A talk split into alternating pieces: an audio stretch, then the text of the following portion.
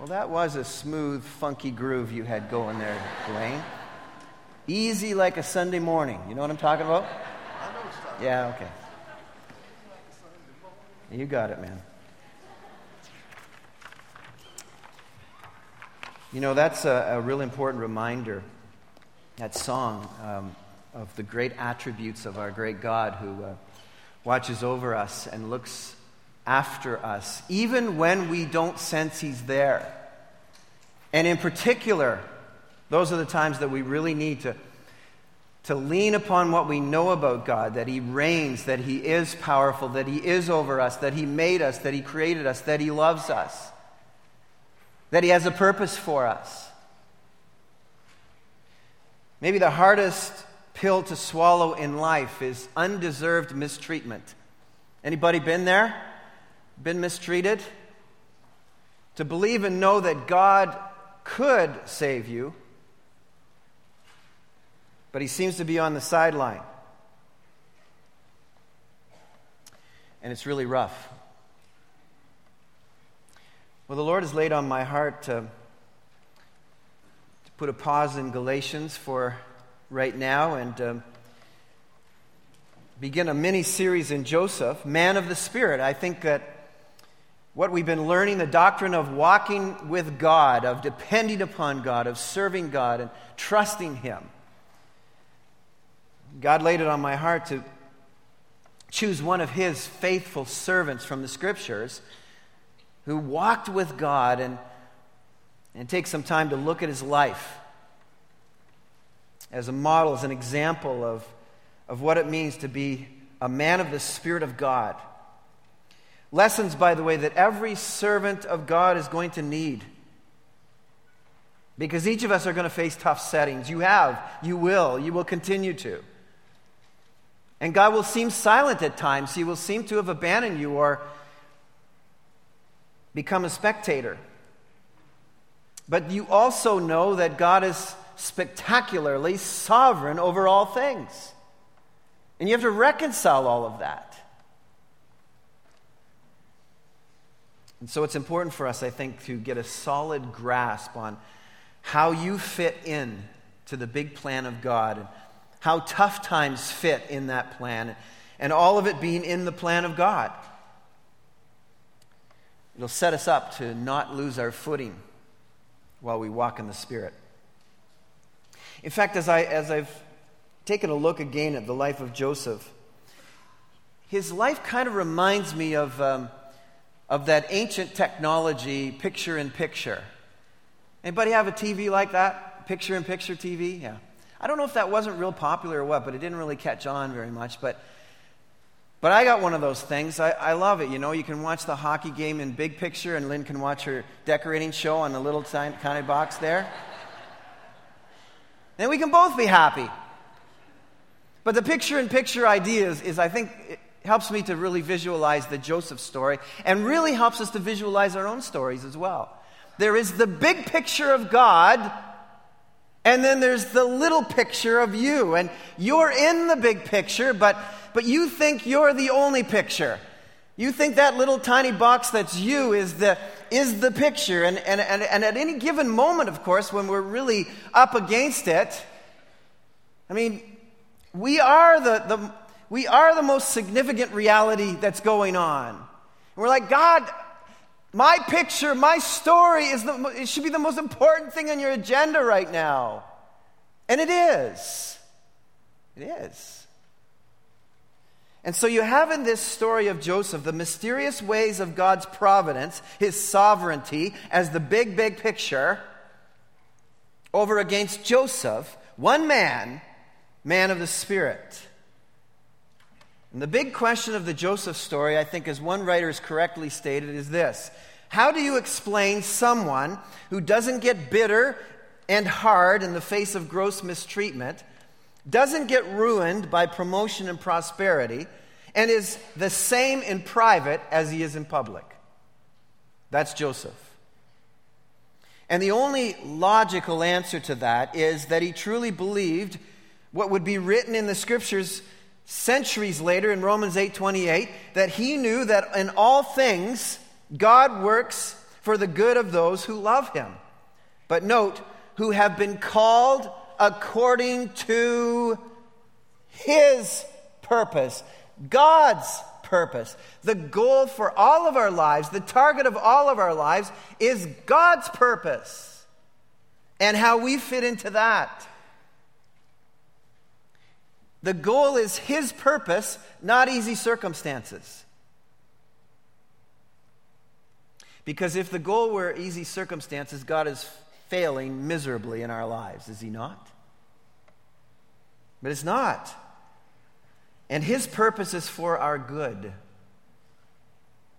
But getting there can be hard. So we come to terms with the fact that our lives are bit parts in a grand divine master plan. And we have to get over the bewilderment when God doesn't treat our lives like they're random, disconnected, and isolated episodes. Lord, please make my life setting 30 minutes segments that are happily ever after. Isn't that what we want? That's what I want. Get up every morning, Lord, please bless me, bless my family, bless my kids, bless my wife, make it easy for us, make it a wonderful day.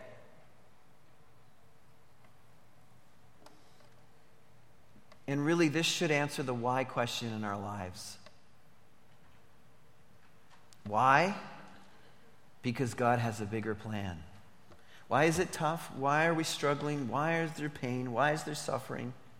Why, in the episode of my life and in my story, is it tough? Because my story isn't the story. It's God's story that's the story. And I fit into that somehow. And by God's amazing grace, He pulls me into His story and, and lets me live in His story and, and thrive in His story. And, and, and the goal is His purpose. Would you turn in your Bibles with me, please, to Genesis chapter 37? We're going to take a look at half a story this morning and the other half this evening. But hopefully, we'll get a big story of God.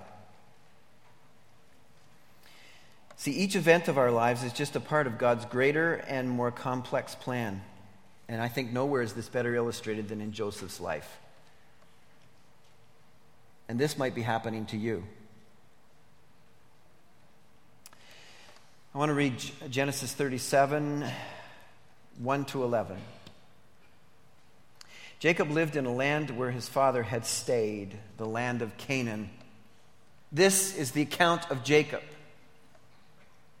And then the first word after that is Joseph. It's rather shocking. You'd think if this was the story of Jacob, that we'd be talking about Jacob. But that's my point. The story is really about God, not Jacob or Joseph or anybody else for that matter. Joseph, a young man of 17, was tending the flocks with his brothers, the sons of Bilhah and the sons of Zilpah, his father's wives, concubine wives, and he brought their father a bad report about them.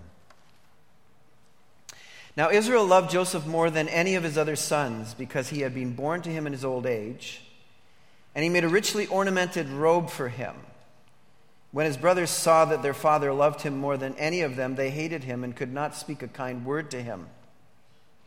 Joseph had a dream, and when he told it to his brothers, they hated him all the more. He said to them, Listen to this dream I had. We were binding sheaves of grain out in the field when suddenly my sheaf rose and stood upright while your sheaves gathered around mine and bowed down to it. His brothers said to him, Do you intend to reign over us? Will you actually rule us? And they hated him all the more because of his dream and what he had said. Then he had another dream, and he told it to his brothers. Listen, he said, I had another dream, and this time the sun and moon and eleven stars were bowing down to me. And when he told his father as well as his brothers, his father rebuked him and said, What is this dream you had?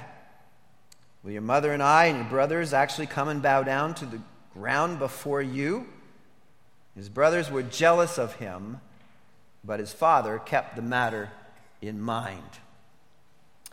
Our Father and our God, as we have our Bibles open this morning, the Word of God set before us, this is your Word. We come before you and recognize that while we are investigating the stories of your servants, we are truly probing the story of our great God and who you are. Father, I pray that you'd encourage our hearts this morning. If there's someone here who's burdened by the cares of life, mistreatment, trouble, hardship, pain, bewilderment, Father, would you grant a fresh awareness or perhaps a, a new awareness of who you are in our lives, what you intend, what you can do, what you intend to do, that we might trust you and love you and serve you and rely upon you and rest in you, I pray. Help us now to respond and receive and welcome the Word of God. As you speak to our hearts, give us new confidence. Grant us hope, Lord, I pray. For Jesus' sake, amen. I almost think we should go to the nursery and get Lucamai. He loves the story of Joseph in the coat of many colors. It's one of his favorite new stories. It's a story we love, really, don't we? We know this story. Joseph. Most of us know about this. When I was talking to you about Joseph being just a small story in God's big story, maybe we've never considered before the reality of the big story that surrounds Joseph here. Maybe it's important for us just to take a look at the divine master plan in which Joseph found himself as a context for this so we'll, we'll understand what is really going on here. Because the grand interest in Joseph's life was probably about as far as he could see on the Canaanite pasture land. I mean, that, that's the range of our stories for the most part. It's the range of our house, or how far we can see down the street, or how far we can see down the road, or how far we can see in, in our, our iTouch calendar. That's the range of our lives. But that's not the context we live in. The context we live in is, is incredibly bigger than that. The context that Joseph was in was, was extremely grand. The, the divine master plan of, Uh, of the people of God. In Genesis 12, keep in mind, this is, this is where Joseph was living. In, in Genesis 12, verses 2 and 3, God's great plan is a promise to make a family into a great nation and bless all peoples on earth. We're, we're, we're, zeroing in here on a family and on a person, but, but the grand plan that this fits into is, is this family is going to become a great nation, which is going to, to be a, a, a nation that through which all of the peoples and all of the earth will be blessed. Now, that's a big vision. And so we have in Genesis the story of the family. But by the time we get to Exodus, we're moving into the nation. And as we continue to flip the pages of our Bible, we get to the place where, where the, all the nations are being blessed on the earth. So Joseph is a part of the Jacob story, who's a part of the Isaac story, who's a part of the Abraham story. But all of them are a part of the grand God story. That's, that's the issue. That's what matters. And all ultimately are part of the Jesus story, through whom all the nations on earth will be blessed. In Genesis 15, by the time we get there, verses 13 through 16, we find out that the grand plan of God is that there will be uh, uh, his people will be enslaved strangers until the full measure of Canaanite sin renders them targets of God's judgment. They won't come back here until the fourth generation. What's going to happen a- after Joseph's story is they're going to be, they're going to be taken into, into, uh, uh, in, into Egypt and becomes enslaved until the fourth generation, until the, the, the sins around them are so great that God has to say enough and, cause, and bring judgment upon them.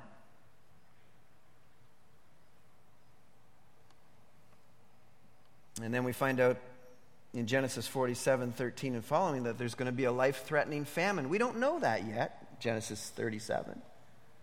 But God does. There's going to be a life fa- threatening famine that's scheduled in the future that would jeopardize the promise that through this family, through this nation, all the nations in the world would be blessed in the absence of some sort of divine preemptive plan, like a family going and forced to migrate to Egypt, like perhaps a leader who might have the great wisdom to set aside great masses of food and take care of the people. And then we find out in the scriptures, in, in the New Testament, Romans 15, 4, 1 Corinthians 10, 6, and played out in Genesis 22 that the divine, there's a divine propensity to preview, preview future divine events and life lessons. The parallels between the Joseph and Jesus story are not coincidental. Do you realize that it says this in Romans 15 4? That everything in the past that was written was written to teach us, so that through endurance and the encouragement of the scriptures, we might have hope. That's it. What's the Joseph story? How does it relate to my life? How, how is it applicable to my life? When I look and, and see these ancient stories, they, they are meant and recorded to, to teach us to be encouraged, to endure, to have hope. That while they were bewildered and didn't, couldn't comprehend what was going on and wondered where was God when we were hurting and when we were in distress and when we were in mistreatment, where was God? You find out as you look back in these stories, God was at work. God's been at work in your story. The Joseph story is about the dangers, toils, and snares a faithful man or woman of God must face within the grand plan and will of God to teach us to be hopeful. Here's the picture in picture in the Joseph story as we introduce it this morning. This is how, this answers the question how is God going to get Israel to Egypt and set apart a man of his choosing to make it happen? And it won't be a comfy, cozy, straight line. But to keep your place in God's plan, you have to persevere. So you're saying, well, that's interesting. That's a grand plan of God's ancient people, but what about me? Well, your plan today, Christ is building his church. And the gates of hell are opposing ferociously. And you have been set apart to be a man or a woman of God's choosing to make it happen. That God's church would grow. That this is the big picture that your smaller picture is in. It's not just God is still on the throne. And so we go, oh, whatever. I just try to get through day after day. God is still on the throne. No, it's God has this amazing plan. And you're part of it. And the hardship and the suffering and the strain and all of that is all part of the purpose of God to get you where He wants to get you, to make you who He wants you to be, to accomplish through you your part in His grand plan.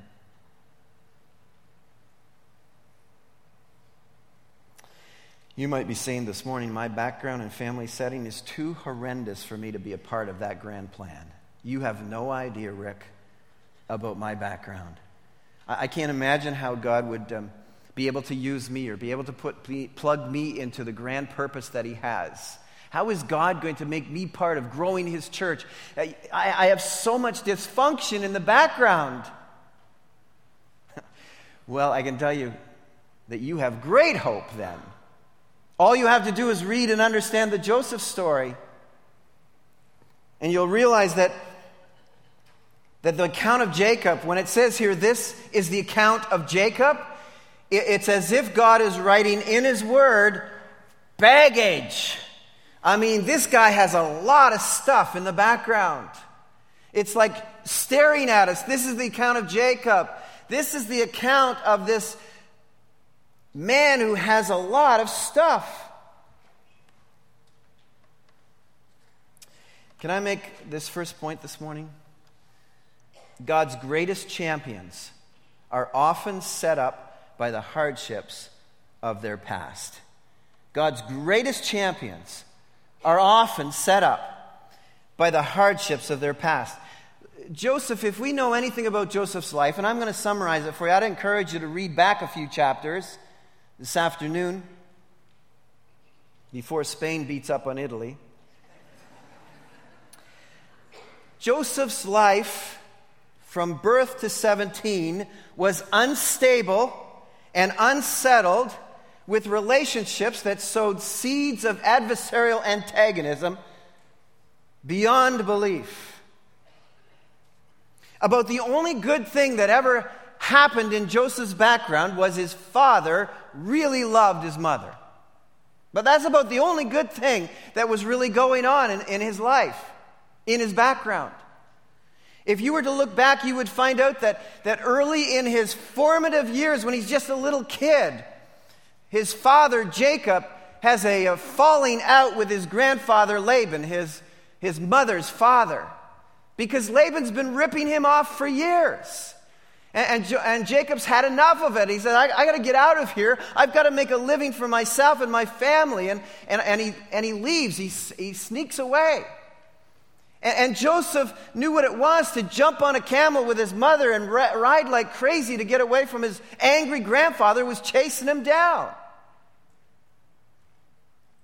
He also knew what it was like to, to be sent with his mother onto the river, the, the river Jabbok, and to sit there huddling, wondering if he was going to lose his life with his mother because his uncle Esau, it was reported, was, was, um, was uh, armed for battle, was armed for war, was coming after them.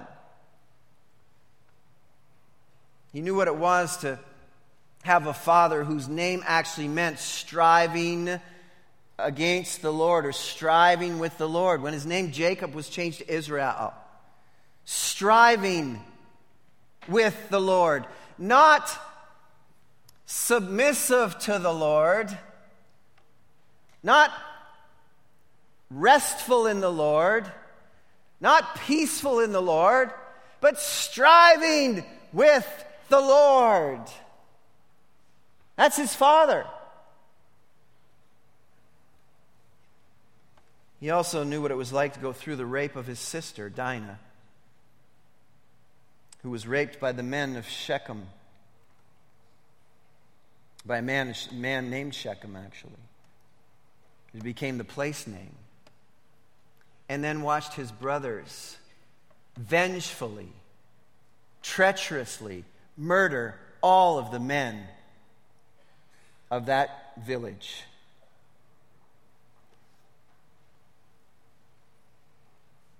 He knew what it was like to have foreign gods tucked away in the houses, the possessions of his brothers, and of his beloved mother. Hedging their bets just in case the God of heaven wasn't enough.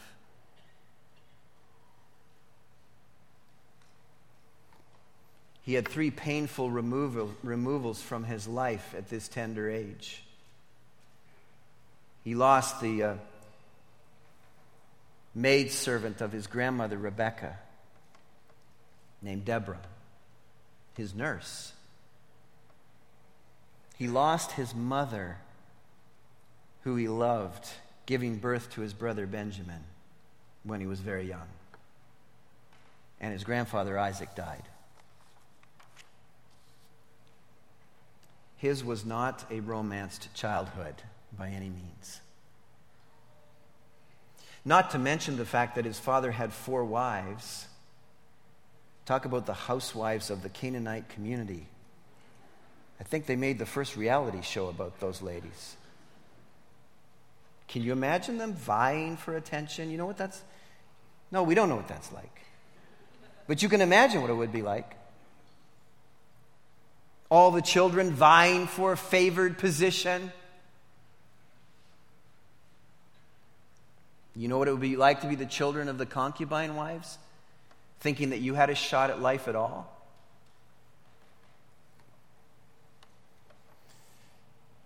And then, of course, being the son of the most desired wife made you the target of all of your brothers. And Jacob was a passive father. As Swindoll notes, passive fathers tend to favor the child who is easiest to raise. So, can I say something to you who think you have a dysfunctional background and God can never use you for anything great? Think again. The most unlikely are regularly the choice of a God who only requires faithfulness. He supplies the rest. And if you've ever felt like your background really conspires against the likelihood of anything worthwhile, keep this in mind that disabilities of the flesh are the right setting for abilities of the Spirit. That's why the Apostle Paul said, I, I celebrate my weakness. Because when I am weak, what does he say in 2 Corinthians? When I am weak, God proves strong. In the areas that I'm weak, I, I, realize that if I'm accomplishing anything in this area at all, it's only because of the power of God. So our, our background, our dysfunctional background, can't get in the way of God's great purposes. Our disabilities, our own physical disabilities, our weaknesses can't get in the way of God's great, profound work. And the conspiracy of others, the conspiracy of the flesh against positive human accomplishment, is what God seems to use to produce full dependence on His Spirit. When others rise up against you, when life has come against you, it just simply pushes you more to depend upon God. Can anything separate us from the love of God, which is in Christ Jesus?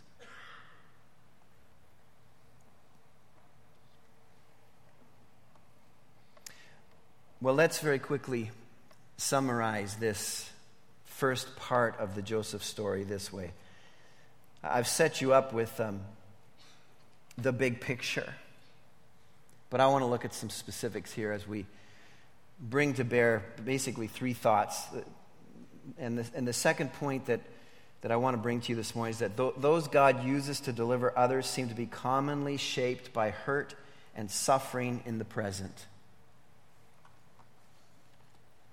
Let me read something to you about the Lord Jesus Christ. In Hebrews chapter 5, verses 7 and 8. During the days of Jesus, life on earth, he offered up prayers and petitions with loud cries and tears to the one who could save him from death, and he was heard because of his reverent submission.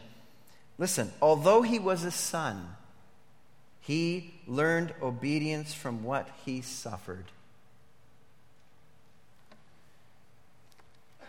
And here's our story in Romans chapter 8, verse 17.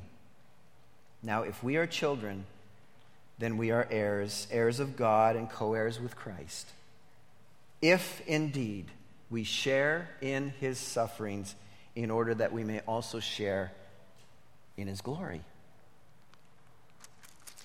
Those God uses to deliver others seem to be commonly shaped by hurt and suffering in the present. So, what should you expect then? What should I expect? What should each of us expect when God is tempering us? You know what that means? Tempering, tempering steel, making it harder, making it more useful, refining it, building it. What should we expect?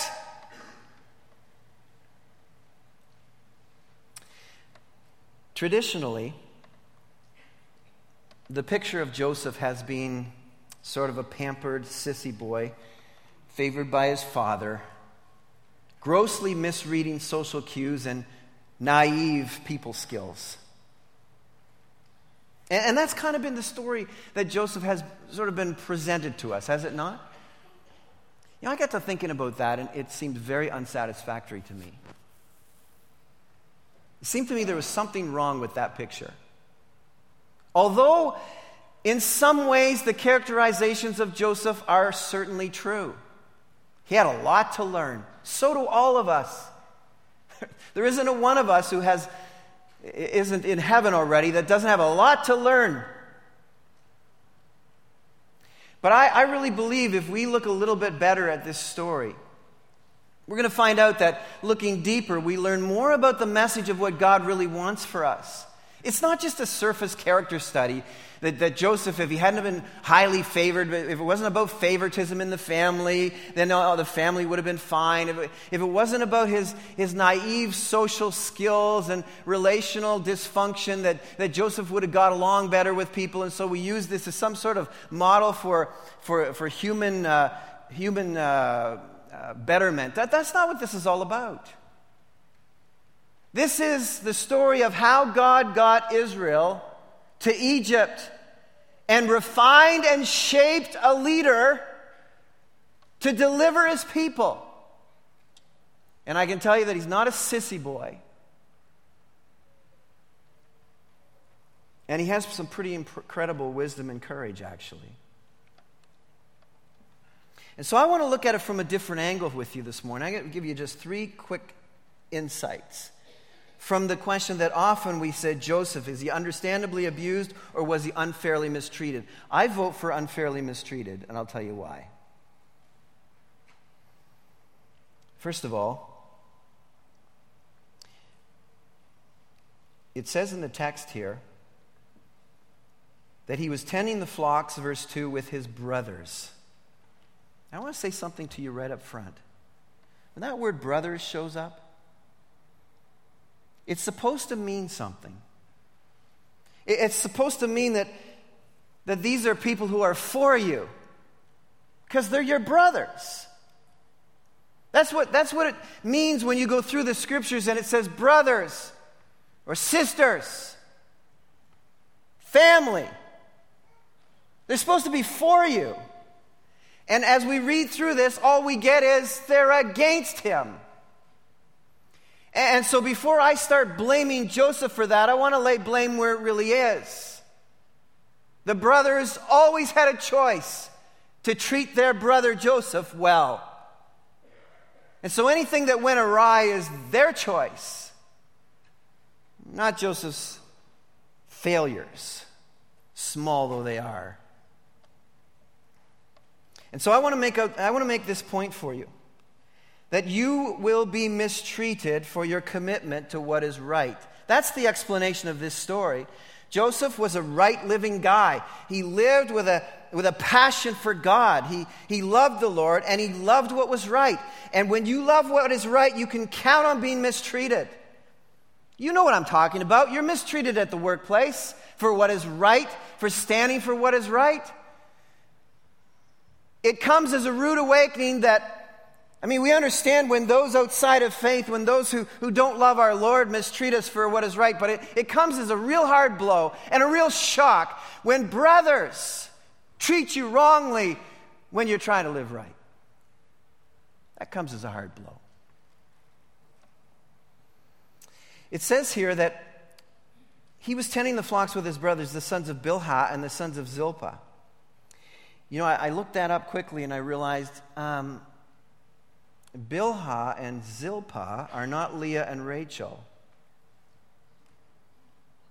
which means he was out there hanging around with the sons of concubines or servant, maid servant wives' sons.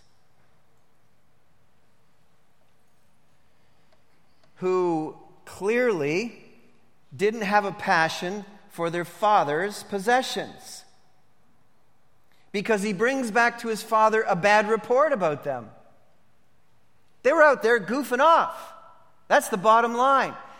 Uh, Jacob entrusted his flocks, he entrusted the livelihood of the whole family, he entrusted the, the, the, the um, care of the whole family to his sons tending his business. And he invited Joseph, his son, to bring back a staff evaluation.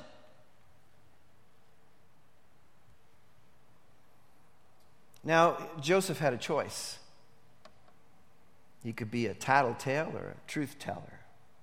Depends on how you want to see him. See, a lot of us in here would say, well, he should have just tried to get along with his brothers and not be a tattletale and go back and tell dad.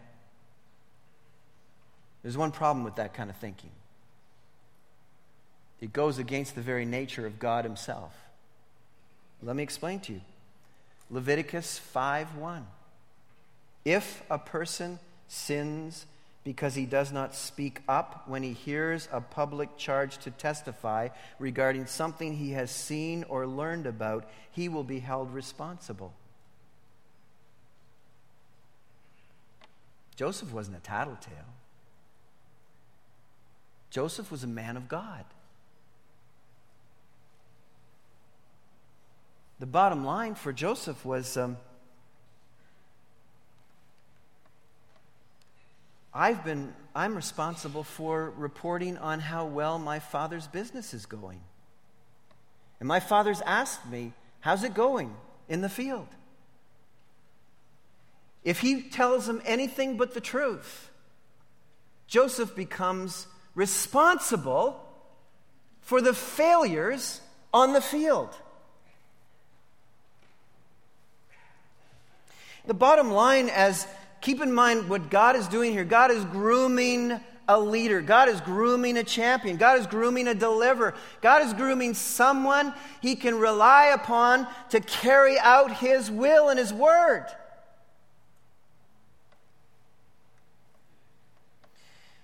And the question for all of us is always can you be entrusted to care for the things of others?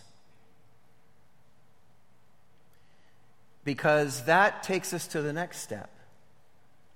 If so, can you be trusted with the things of God? If you can't be entrusted with the things of others, why would God entrust you with the things of His own?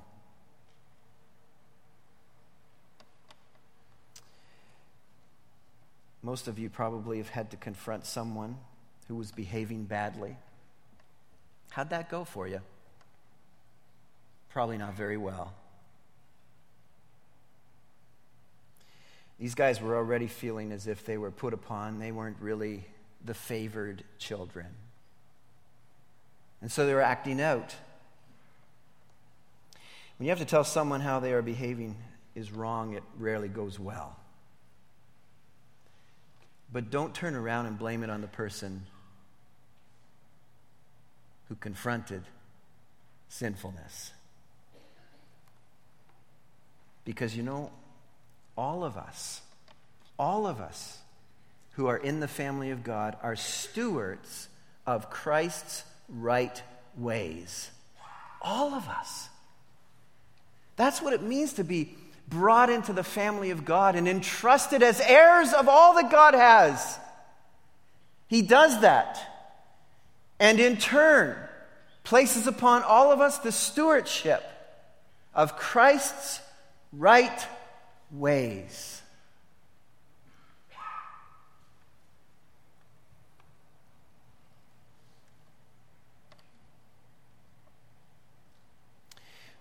We're trying to um, ascertain here why Joseph is fit for great God things.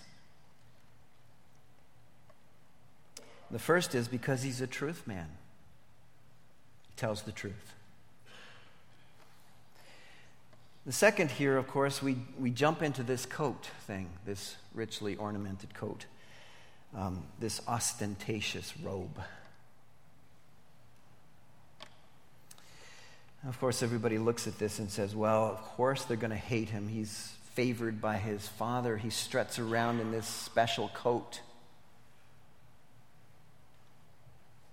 Here's what we have to ask ourselves Is this about a robe or about forfeited leadership? Here's what, I'm, here's what I want to, here's the point I think we need to make here. Joseph was given this coat not just because he was favored and he was special to his father, but because all of his brothers around him had forfeited the right to lead. If we study the history of these guys, you'll find out that uh, Reuben had slept with his father's concubine. firstborn son. Simeon and Levi had slaughtered all the men at Shechem. Judah, you're going to find out, is a scoundrel. The other four guys, Naphtali, Dan, Asher, and Gad, are the guys out in the field ripping their father off. Benjamin's too young. That leaves, leaves Issachar and Zebulun. And when you read the blessings that um, God or that uh, Jacob puts upon his sons later on, he calls Issachar a donkey who sits between the packages. You get the idea the guy might have been lazy. Even though later on we find out the sons of Issachar, you know, they read the times and they knew what to do and all of that. And Zebulun, who knows? It just says he's the kind of guy who's going to be a safe harbor for ships. So here's what's happening Joseph was given a leadership coat by his father. Yes, granted, it was a manager's coat. There's no question about it. And he's walking around. It's like, it's like a guy showing up at a welding shop with a full length mink coat on. You know that guy's not going to do a whole lot of work. You, you hear me? So when Joseph's walking around with his pasim, it says, this, this coat with long sleeves, he's not rolling up his sleeves and helping the other guys. He's walking around managing. That's what he's doing. He's been given the responsibility of leader of the family because the father trusted him. Mark it down, secondly. You will be resented for appointment to position. It was royal attire, no question about it. And he wasn't like them, and they didn't like it. Martin Luther, in writing on this text, says the same perversity is also today running through all ranks in the church, state, and home. Now, he's talking about 1500s. For all men are grumbling against those who remind them of what is right. They are indignant against those who reprove faults and sins, even enormous public sins. One must not oppose anyone, but allow anyone, everyone to do what he likes. One man makes his rank a pretext for his impudence, another his wealth, another his country or parents. And for these reasons, one is supposed to connive at their sins and disgraceful conduct. I occupy a magistracy, they say. Therefore, my rank is to be treated with consideration. Or I am a citizen of Wittenberg or Nuremberg, and therefore I rightly claim more for myself than a guest or a stranger. On the other hand, those who are modest and remain within the limits of duty and the laws are regarded with hatred by all. The very same thing happened to excellent Joseph in the household of Jacob. Go downtown Toronto this afternoon and call sin sin and see how, see how it works for you.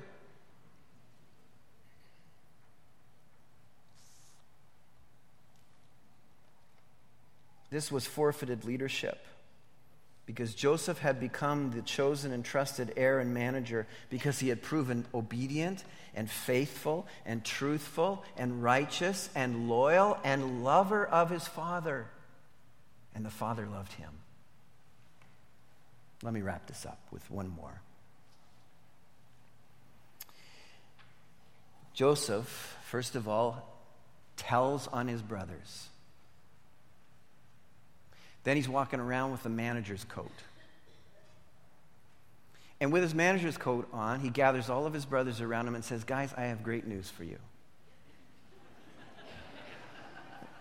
I have a dream.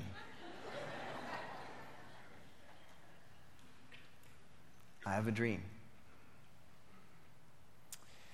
And the dream kind of looked like all those guys were going to be bowing down to him in the future. It says in the text that they hated him, but in particular, because of the dream. Can I say the third point? Well, Al's already there for me. You will become the target of resentment that's really meant for God. Let me explain to you here. There are no scriptures written at this time. Moses isn't alive yet. Everything that's been given from God has been handed down orally. And the Spirit of God moves through dreams. It was a dream that, that uh, moved Jacob to uh, learn uh, animal husbandry and to learn what goats he should choose, right, from his, from his father in law. It was from a dream. These, these brothers, although they hated Joseph, he was delivering to them, in fact, the vision of God.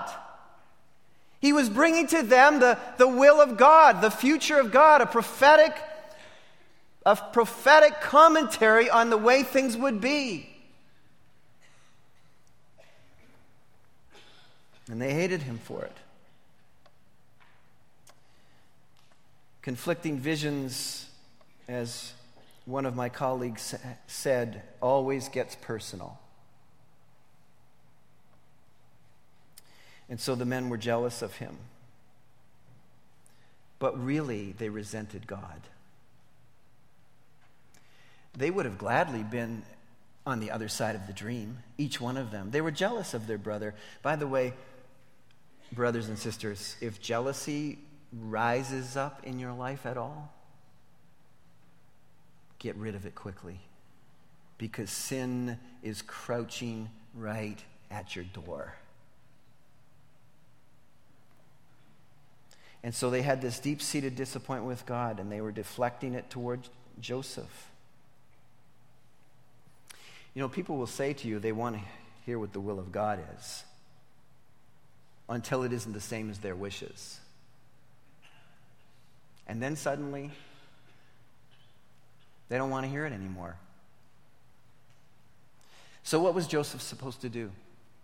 Receive a word from God and hold it to himself? Some sort of false humility?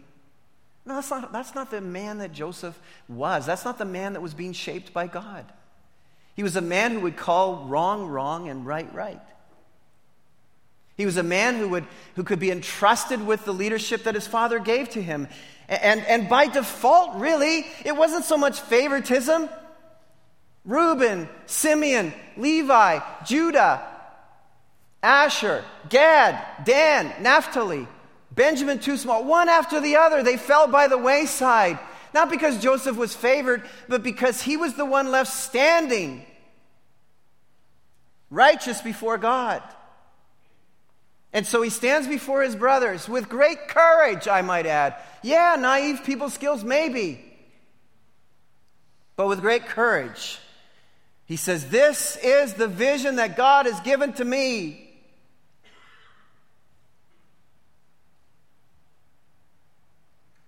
And when you do that, if it doesn't fit well with somebody around you, you become a target of resentment that's really meant for God. Keep in mind that dream telling, if you know the Joseph story, was going to be the way God would get Joseph out of prison and on to take care of his people. Because it was the one thing God could rely upon in Joseph. Joseph could be counted on to be right, to call right right to lead uh, from loving the Father and being entrusted as a good steward, and because he would courageously tell it the way God gave it to him. So let me just say to you this at closing God decides who will land where. It's God's sovereignty, His choice. And His right choices are confirmed by the righteous behavior of those he chooses. And the unrighteous always feel unfairly treated, but they do nothing morally to counteract their predicament. There wasn't one of these brothers, Reuben, Simeon, Levi, Judah, you, you name any of them, Asher, Gad, Naphtali, Dan, who couldn't have come to their father and repented of their failures. But instead, they just hated their righteous brother and tried to bring him down.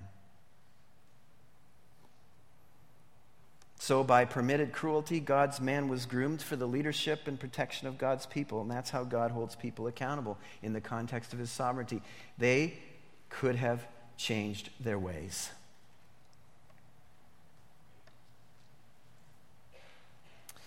Tonight, I want to look at the rest of the story and what bitterness, unbridled, will do. But suffice it to say this as we close this, this morning. You have a hard past? No problem for God.